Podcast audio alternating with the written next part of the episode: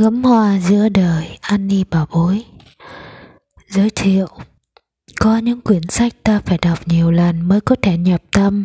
Để rồi khiến ta nhớ mãi, Bởi những câu chữ trong quyển sách ấy cứ hiện hiện trong ta. Thôi thúc ta nhớ lại những khoảnh khắc đẹp nhất của cuộc sống, Khơi gợi những ước mơ đẹp nhất từ sâu thẳm tâm hồn.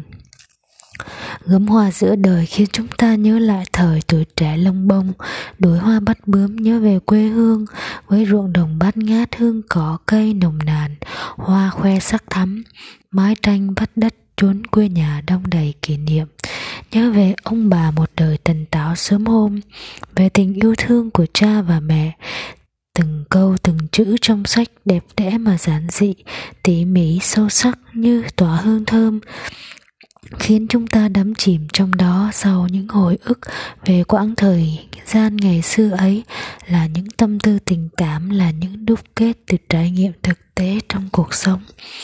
Có buồn thương, có khắc khoải, có hy vọng và ước mơ, chúng ta như bước vào thế giới của riêng mình, qua mỗi trang sách ngẫm nghĩ, chiêm nghiệm, thoáng thốt nhận ra mình đã lướt qua từng khoảnh khắc cấm hoa giữa đời một năm qua, những gì tôi viết chính là một cuốn sách như thế, là một mình ngồi dưới bóng nắng nơi hành lang, khung thêu căng mảnh, lụa mỏng màu lam nhạt.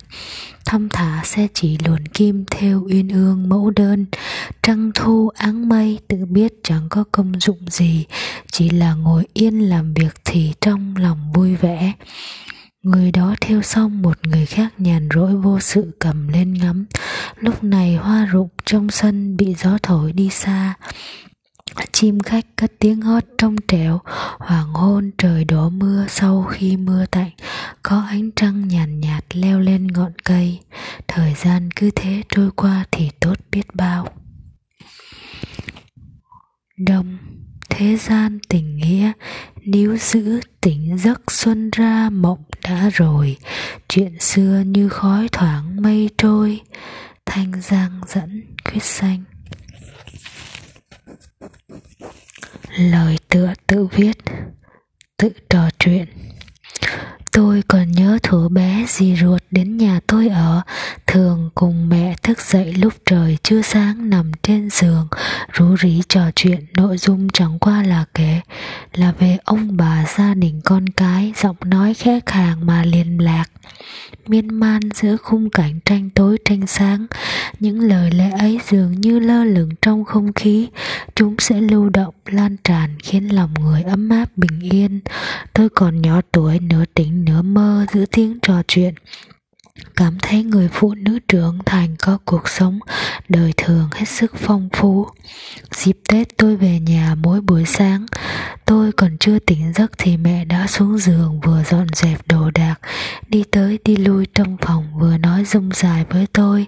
Đều là chuyện, nhà chuyện cửa giống như trong hồi ức tuổi thơ. Tôi tin tưởng tất cả những ngôn từ chân thực tự nhiên không vờ vĩnh, không phủ phiếm chỉ có sự lắng động dần dần trong cuộc sống và tình cảm. Chẳng có thứ gì làm cho người ta cảm thấy an toàn hơn là một mình trò chuyện với chính mình đầy tự nhiên và chân thực. Lúc ấy lời nói cho ta một dạng bằng chứng của tình cảm, tượng trưng cho kéo dài, tượng trưng cho tiếp tục. Không có kết thúc có điều tôi hay cảm thấy rất nhiều lời không biết nên bắt đầu nói từ đâu. Giống như thường ngày, gặp một vài người xa lạ, một vài người quen biết và yêu mến. Tôi không biết nói gì với họ. Cũng hiếm khi nói về bản thân với người bên cạnh. Tất cả thời gian và ký ức đều dành cho viết lách, không thể nói không thể nào nói thêm nhiều hơn. Có những lời từng nói nhiều lần trong sách xong dường như chưa nói ra được ý thật sự muốn tỏ bày. Có những lời chưa bao giờ nhắc tới. Chúng càng có vẻ trịnh trọng, trang nghiêm trong bóng tối. Có những chuyện không thể nào tùy tiện đề cập viết thì được, nhưng như thế cũng chưa đủ. Trong hoa sen nội hà nói với thiện sinh, con người sẽ mang theo một số bí mật suốt đời rồi chết đi có những lời nói là bí mật của chúng ta sự tồn tại cô đơn nơi thẳm sâu Tâm tối này y hệt một quả bom. Trong cơ thể rất nhiều người đều có một quả bom yên lặng như vậy, là bí mật của họ. Con người không thể bàn luận về nó cho dù viết, cũng vẫn không đủ. Cuốn sách mà tôi muốn viết này là một cuốn sách trò chuyện tôi thử tiến hành. Một lần tự thoại những gì đàm luận đều về bản thân. Tiểu thuyết khiến người ta thỏa thích vì nó dựng lên sân khấu hoa lệ. Có ánh đèn, có nhân vật mê ảo kỳ lạ, tràn đầy đặc sắc. Bản thân tác giả là con hát tự thoại là Tự thoại là một mình đứng trong góc, Ánh đèn rọi thẳng xuống đầu, Nói hoài, nói mãi vẫn không rõ Rốt cuộc mình đang nói với người khác Hay là nói với chính mình. Tôi viết đi viết lại rất lâu, rất nhiều lần. Tiểu thuyết mà tôi viết giống như tán văn, Còn tán văn lại giống tiểu thuyết. Có lẽ vì tôi là một kẻ thiên về quan tâm trạng thái mà xóa đi ranh giới quan điểm. Trang Chu nói những người đi tiễn nhà vua tới bờ biển rồi trở về lúc đó, nhà vua mới vượt thế tục thật xa. Trích trang tử, Thiên Sơn Mộc, Bản dịch của Nguyễn Hiến Lê, Vô vàn câu chữ khi viết đến cuối cùng Chỉ cầu mong sự tự thỏa mãn, tĩnh mịch như vậy mà thôi phải, rất nhiều đoạn đều chỉ là tự trò chuyện, giống như lá thư mà một người đã viết cho tôi rằng, trong cuốn sách tiếp theo, mong đợi khói lửa nhân gian, bản tính con người, xuân cày thu gặt đông tuyết hè mưa, tuy hư vô, nhưng có lẽ ý nghĩa nằm ở quá trình điều chúng ta có thể nói ra cũng chỉ là một quá trình, vì kết quả không hề tồn tại ở một thời gian tuyệt đối. Nó liên tục tích lũy thay đổi.